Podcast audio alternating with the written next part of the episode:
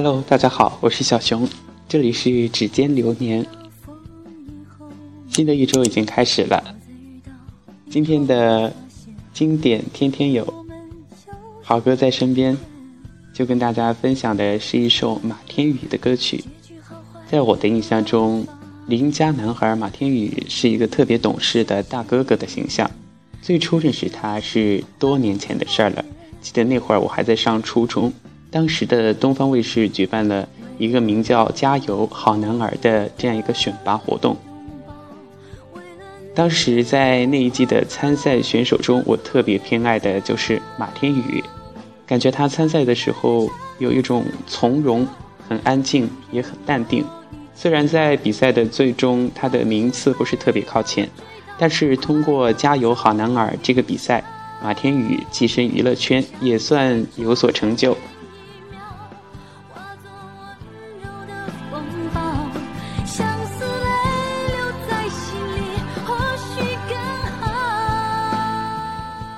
马天宇出过唱片，演过电影，也拍过电视剧。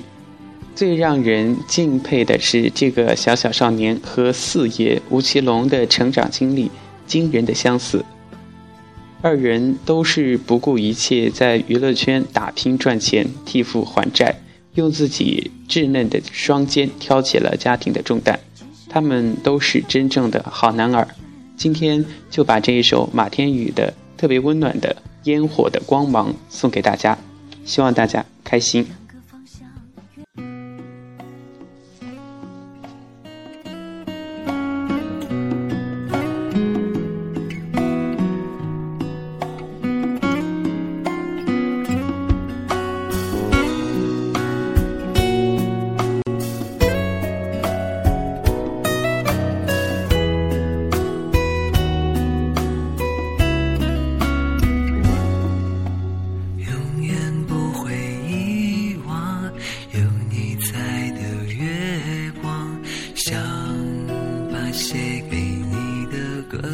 轻轻唱向着夜空眺望，凌乱的很漂亮，荡漾着一种惆怅，似乎带一点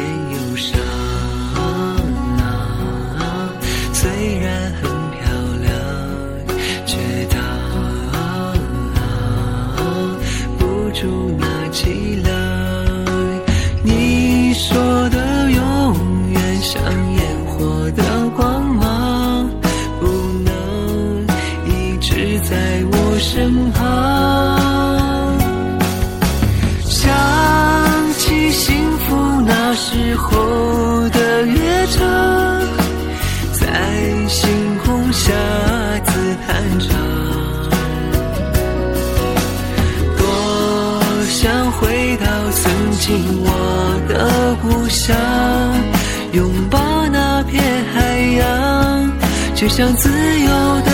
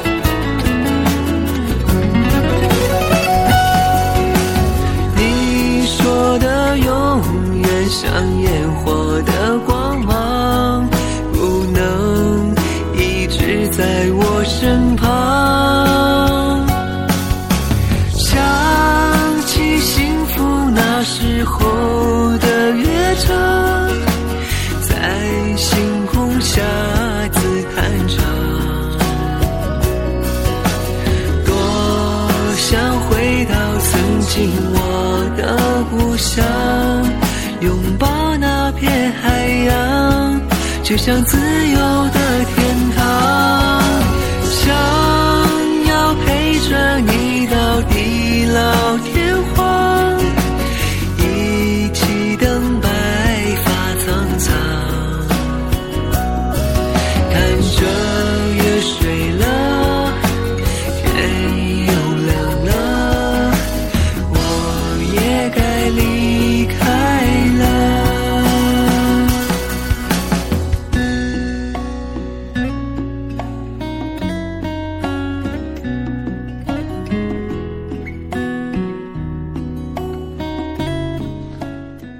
怎么样？这首马天宇的《烟火的光芒》有没有让大家感觉很暖心？那接下来小熊要跟大家分享的这个故事啊，更是让人觉得特别的暖心。这个故事的名字叫《爸妈》，我教您用微信。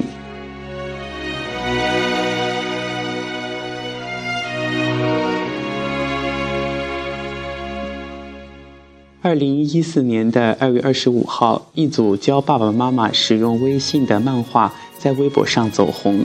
这组在网友眼中很萌、很有爱、简单催泪的漫画，是出自重庆邮电大学毕业生张明之手。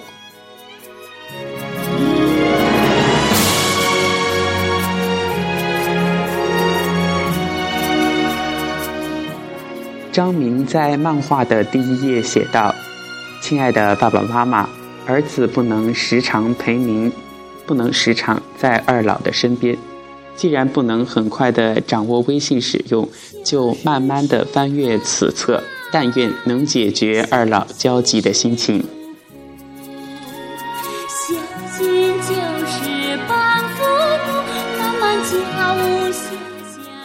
微信教学手绘本的作者叫张明，山东人，今年二十六岁了。是重庆邮电大学零六级动画专业的学生，现在在北京工作。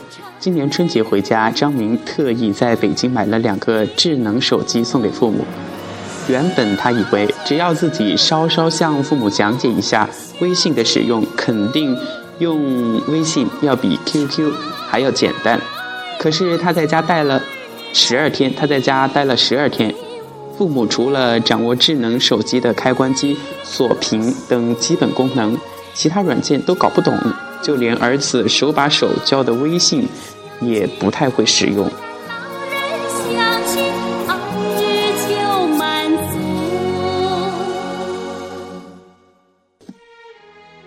张明说自己回北京上班后，父母一周要打三四通电话询问微信的使用方法。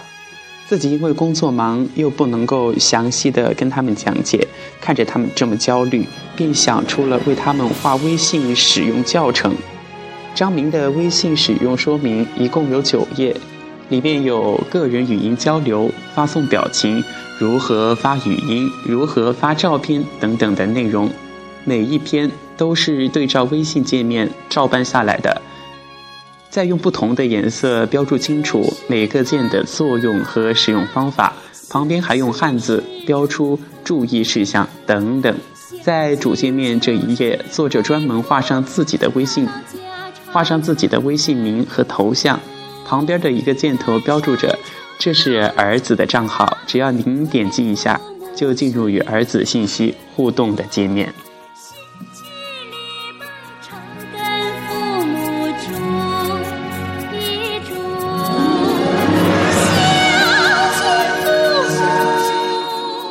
张明大学四年在重庆工作三年半都在北京。其实他是山东人哈，不论是他上学的地方还是工作的地方，毕竟离家都比较远，而每年回家陪父母的时间又不到一个月。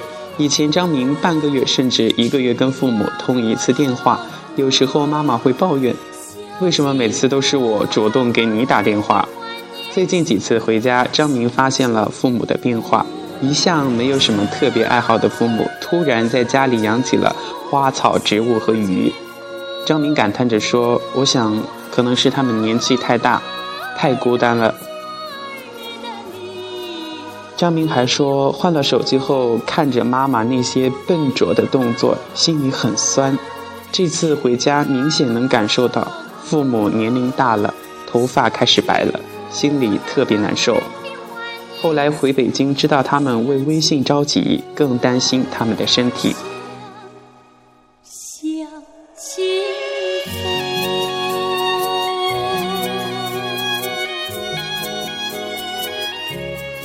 张明说话使用说明，也是想让父母别着急，老年人的情感细腻，不要让他们有儿子不在身边，自己学不会的伤心。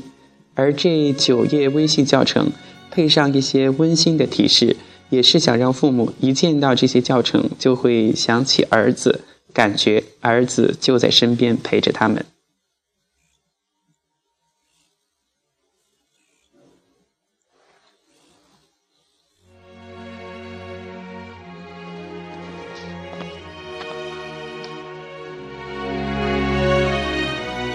看了儿子画的说明，父母很快就掌握了微信的语音看照片的功能。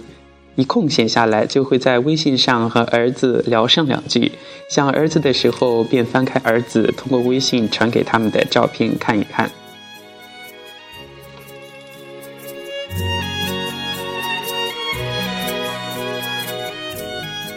张明的妈妈笑着说：“我现在照着儿子的话，已经是已经学会了使用微信。除了微信，为了让父母不再感到孤单，张明把自己的照片做成挂件，还有装饰品放在家里。有时候亲戚朋友来家做客，父母还会指着照片介绍自己的儿子，拿出手机给别人看微信，自豪地说是儿子教他们。”学会了使用高科技。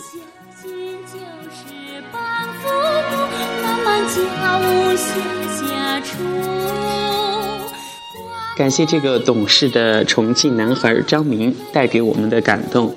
每个人内心都有一部分最柔软的地方，也许不为人知，不过没关系。没有沟通解决不了的东西。况且，父母是我们最亲最亲的人，陪他们吃顿饭，散散步。或者是逛逛街，他们就满足了。抽空给他们打个电话吧，同时也把这首《孝敬父母》作为今天故事的结尾。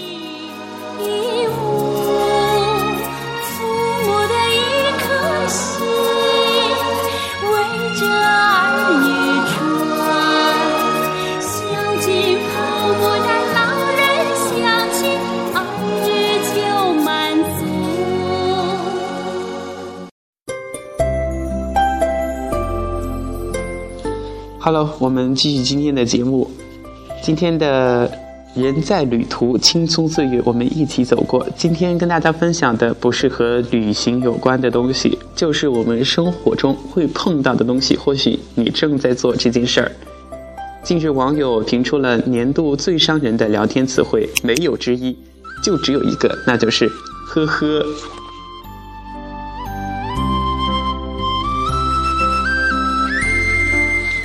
呵呵，作为网络和短信聊天中使用相当频繁的这个词汇哈，你一定没少用过。它从最初单纯的拟声词，逐步演化的意味深长啊。据网友评价，在平时生活中，这个词只有一个用处，用来以最大的效果激怒对方，践踏对方全部的热情。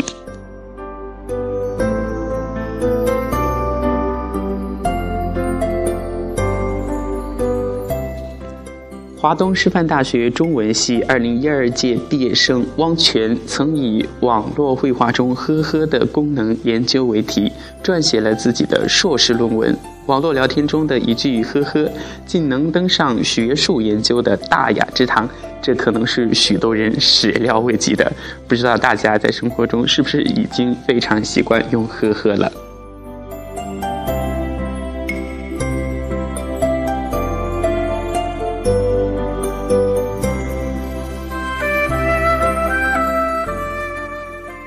学术研究的人士认为，“呵呵”背后是回不去的乡土中国。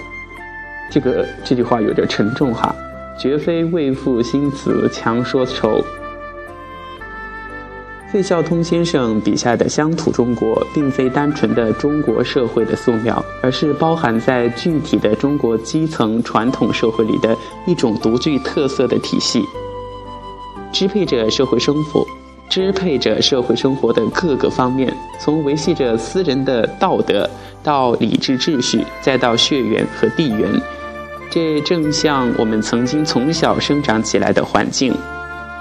生活在老北京四合院里的人们都有浓重的乡里情绪，谁家有事都会互相有个照应。东家长西家短中，不只是互通信息的有无，更是互相关爱的基础。试问？你和邻居家二大妈聊天的时候，会用一句“呵呵”来回应吗？我想，大家应该不会这样吧。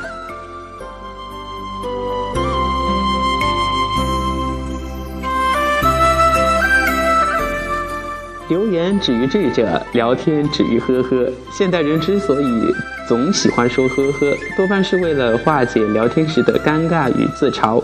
无话可说时，呵呵成了最佳的替代品。而这种无话可说的背后，是人们之间人际关系的逐渐陌生化。大家有没有这样觉得呢？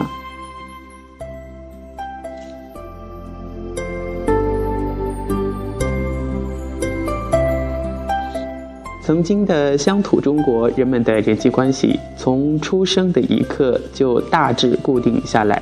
老邻居是三五十年不变的亲朋，老同学是幼儿园起的挚友，父辈的叔叔阿姨看着自己长大，而自己的孩子也和邻居家的小朋友自然打成一片。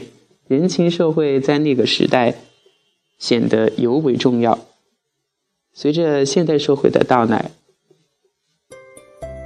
迁徙成了中国社会变迁中最重要的因素。即便没到乡音未改、鬓毛衰的时候，但或许你儿时的小伙伴们已经纷纷的离开故乡，到其他地方去寻找自己的梦想了。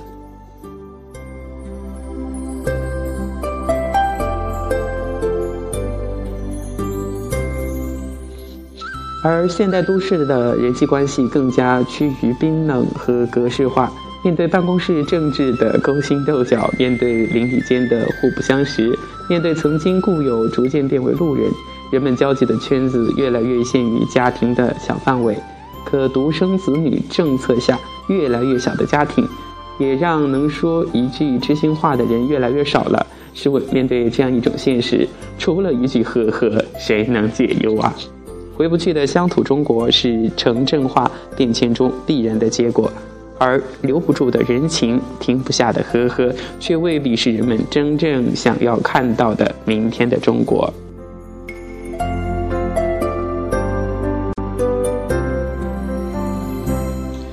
其实这个呵呵呢，原指笑或者是微笑，也表示自己开心，是笑的拟声词。在互联网迅速发展，特别是聊天工具和 BBS 普及的发展的情况下，呵呵这个词被越来越多的打在电脑的屏幕上，用来表示自己的表情。当然，在手机短信里，同样也得到了广泛的使用。